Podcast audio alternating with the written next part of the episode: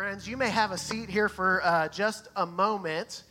Uh, thank you for being here. I'll tell you, I am super encouraged. I just, you know, as we were worshiping, I just stopped for a minute and just looked around at you. And, and that, oh man, so encouraging just as we go through all of this, that place that we find ourselves in. And so, thank you uh, just for your presence here today and for the consideration and the kindness that hopefully we're all displaying for each other through all of this. I even have my travel antibacterial right up here with me just to, you know, for those things. Um, it's been amazing to me as we have come through this week to see exactly where God has put us in the story of Rome, in the book of Romans that God inspired uh, the Apostle Paul to write. Last week, John did a fantastic job talking about how we're, uh, as bodies, meant to be a living sacrifice and not conform to the world, but be transformed, right? Have our minds transformed. That we're meant to not be conformed to think the way the world thinks about things, but be transformed and renewed to instead think the way that God thinks about things. Um, and as we've seen this week, there's definitely a difference in those two things, right? Um, and so we want to um, continue to dive in this morning. We've made a few adjustments to what we're going to do. So I'm going to share just a few things with you uh, from the book of Romans, real quick, and then we're going to worship some more. We're going to pray some more and really have some focused time of prayer because that's one of the things that, as the body, we can do for our community and our world for sure. Um, and so we're going to jump into that. But one of the places in Romans chapter 12 where we're at and we find ourselves, I don't know if you're like me, but when you read what we looked at last week, okay, be a living sacrifice, renew your mind, transform. If some of you are similar to me and you're like, okay, but what does that mean? Right? How do I do that? That's kind of exactly where Paul is right here in the next couple of chapters as he turns a corner to say, hey, let's look at some practical ways we can do this. I remember being in some of my first uh, Masters of Counseling classes, which I'm finishing up that program in May, and my professors saying things like, hey, what you want to do is unpack people's, help people unpack their boxes. And I'm going, and I'm, if you know me, then you're not surprised, but I'm the person that's like, what does that mean exactly, right? And so I love how Paul kind of takes these moments and goes, okay, I know I could just say this and you'll be confused and maybe not do anything. And so, like John talked about, the key is following through with faithful obedience, right? And so, what do we actually then do? And we see a little picture of that, and I can't imagine God lining this up any better with where we are last week and this week in our world than where we find ourselves this week in Romans. So I'm going to invite you to look in Romans chapter 12, verses 3 through 8 with me. We're going to read that together. Um, just share a few things with you guys and then jump back into some more worship. So um, that should be up there on the screen as well. It says this Paul, inspired by God, wrote, For by grace given to me, I say to every one of you, not to think more highly of yourself than you ought to think, but to think with sober, sober discernment as God has distributed to each of you a measure of faith. For just as in one body we have many members, and not all the members serve the same function, so we who are many are one body in Christ. And individually we are members who belong to one another. And we have different gifts according to the grace given to us.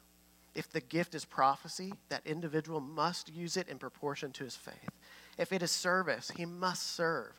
If it is teaching, he must teach. If it is extortion, must extort or encourage. Uh, sorry, not extortion, ex, exoration. Sorry. Uh, yeah, reading, quick. Here we go. Sorry. You must encourage, is basically what that means, okay? So, hey, you know, we got to laugh sometimes. If it's to contribute, do so with sincerity. If it's leadership, do so with diligence. If it's showing mercy, he must do so cheerfully. We see this little picture of something that Paul shows us, inspired by God, of how we actually live out this whole thing of walking with Jesus. So we looked at last week that we're called to be a bod- bodies that present a living sacrifice, right? One of the really interesting things that's in that passage that we read over in the English is that the bodies is plural and intended to be plural, and the sacrifice or the offering is intended to be singular. And one of the things that Paul is pointing us to, that God is pointing us to, is that we are better together.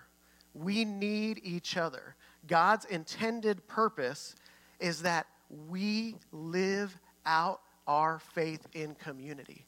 That's part of who God is. It cannot be separated from his identity. So, together, we are bodies who present a sacrifice, present an offering to God. And that is the picture in that passage in verses 1 and 2.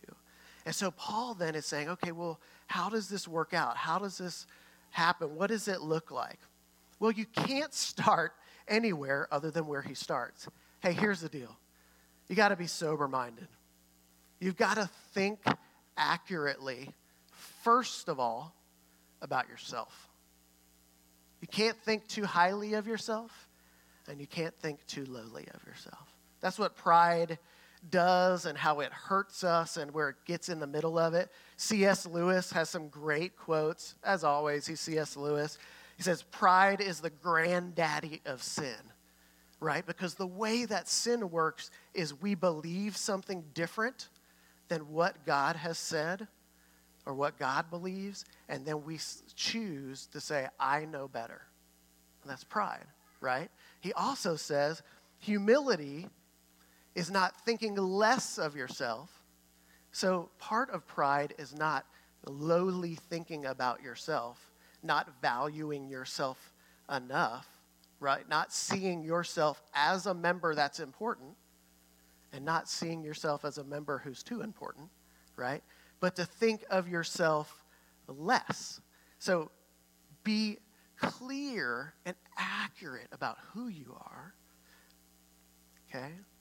And then think about other people more than you think about yourself. This is the interesting place that we find ourselves with the gospel. In that with the gospel, we come and we say, hey, I'm a sinner. I need a Savior. I'm bound up to this thing called sin that's leading me to death, that's leading me away from being who I was made to be. And Jesus steps in and he breaks us free of that, right? And he calls us instead to himself and his family, right? A child of God, a daughter of God. And part of understanding the body is understanding that that's a reality we live in, but are very Western, individualistic, and of course, we live in the hill country of Texas, which we love and will not, uh, you know, apologize for in any way, but also at times makes, makes us even more rebellious than the normal American individualistic person, right? And so that God pulls us out of this place, chained up in this place, to set us free together as a body together, as parts of one thing. Right? And so we cannot shy away, we cannot avoid, we cannot pull ourselves away from community because that's part of God's very nature and character. We need each other. We need each other. God wants you to know who you are and whose you are. He wants you to be accurate and clear and honest with yourself about who you are. And He wants you to know that you're His son, you're His daughter, and as so, a part of a community, a part of a bigger body than just yourself.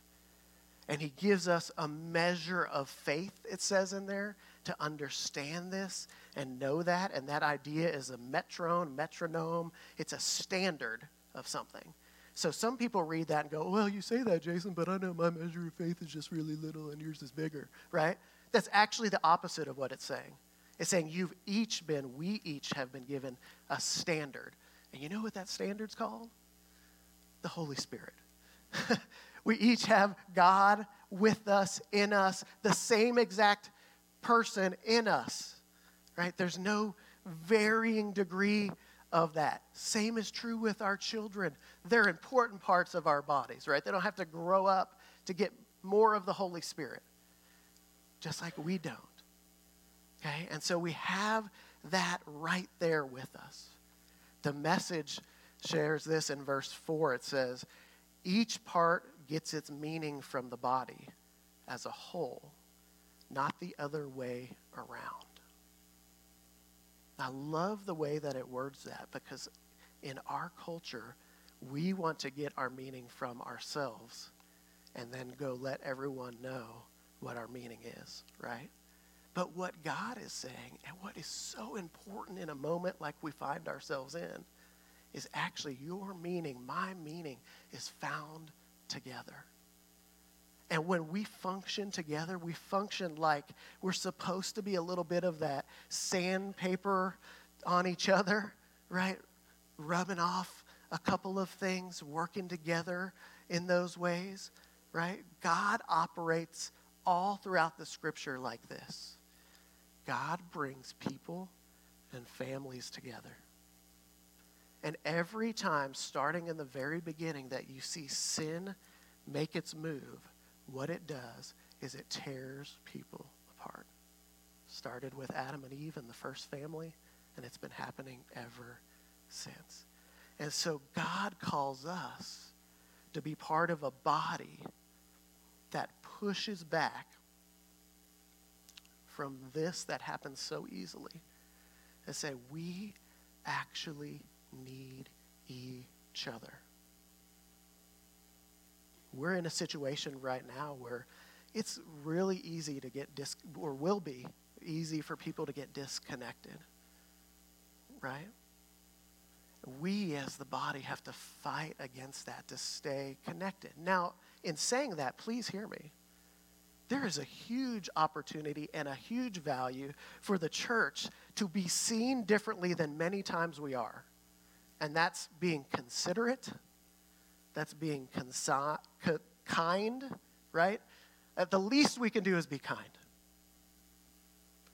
I can think, I don't have to think less of myself, but I can think of myself less enough to care about someone else, right?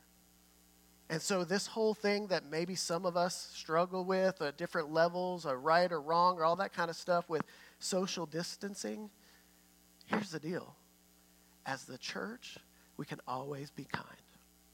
We can always be considerate. We can always be compassionate to other people.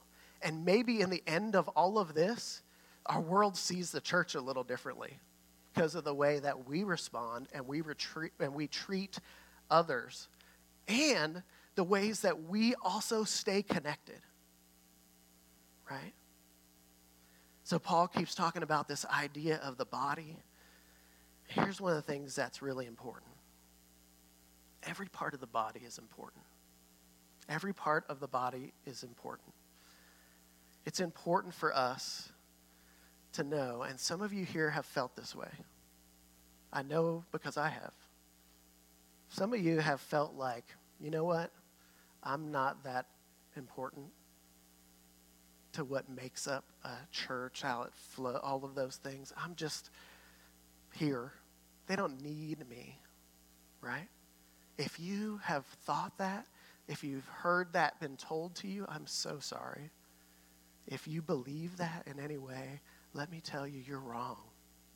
That's pride keep it creeping in pull us apart. We need each other. We are better together. That's the way that God designed us, like a body. I need all the parts of my body working and working well in a healthy way for me to be healthy. And any time that any part isn't, I'm what? Sick. Right?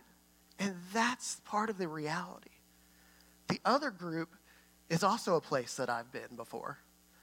And that's what in the world would they ever do without me? They need me, right? And let me tell you, if that's where you find yourselves in, let's not think too highly of ourselves than we ought, is where Paul starts, right? But let's think accurately about ourselves. Does the body need me? Yes, just as much as it needs you. Not more or less. It's the same. Just different roles, different parts, different gifts. And so God wants us to know what our gifting is. He wants us to accept our role and own our responsibility. So, this is one that if we had more time and the world was different than it is, I'd go into a little bit more. Um, but I just want to put it out there as something to be thoughtful and prayerful about. Um, if you don't know how you're gifted and how you're wired, let me share with you one really easy way to find some of that out. Be a part of community and ask them, right? Ask your life group hey, what do you notice about me? How do you think that I fit well? What do you think are things that I do, right? Again, we need each other. We need community. Sure, there's tests and things like that that can help to some degree, but whatever. Okay, the gifts that are listed here that we read over, think about them like the sections of the grocery store as opposed to the individual ones. There's a lot of things that fall under prophecy or leadership or whatever, serving, right? Think of them like sections. And we know right now a lot of our sections of the grocery store are empty, but that's not the picture, right? Think of them as a normal time. There's lots of things that fall under there.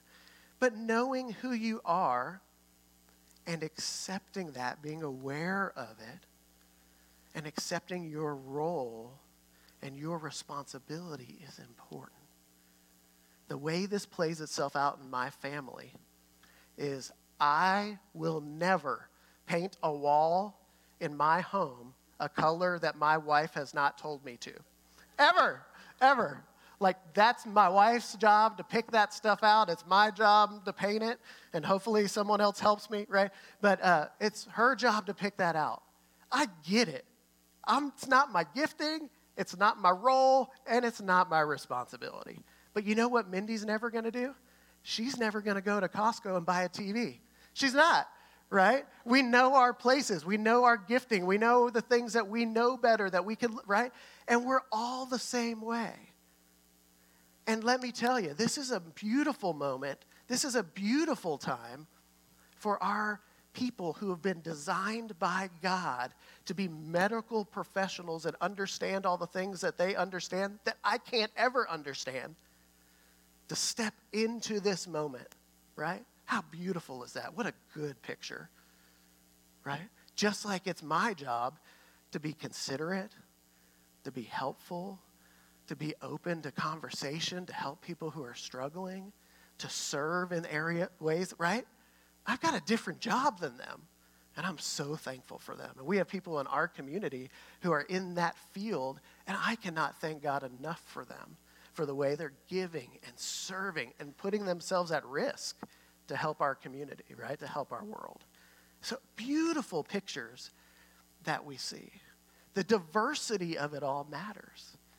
There are things, so I'll just tell you, and I wasn't going to say this, but I have to because she's sitting right there. So, one of my favorite people in the whole world is Linda Marceau. And I know probably a lot of you here feel that same way. Linda and I are super different. We are, right?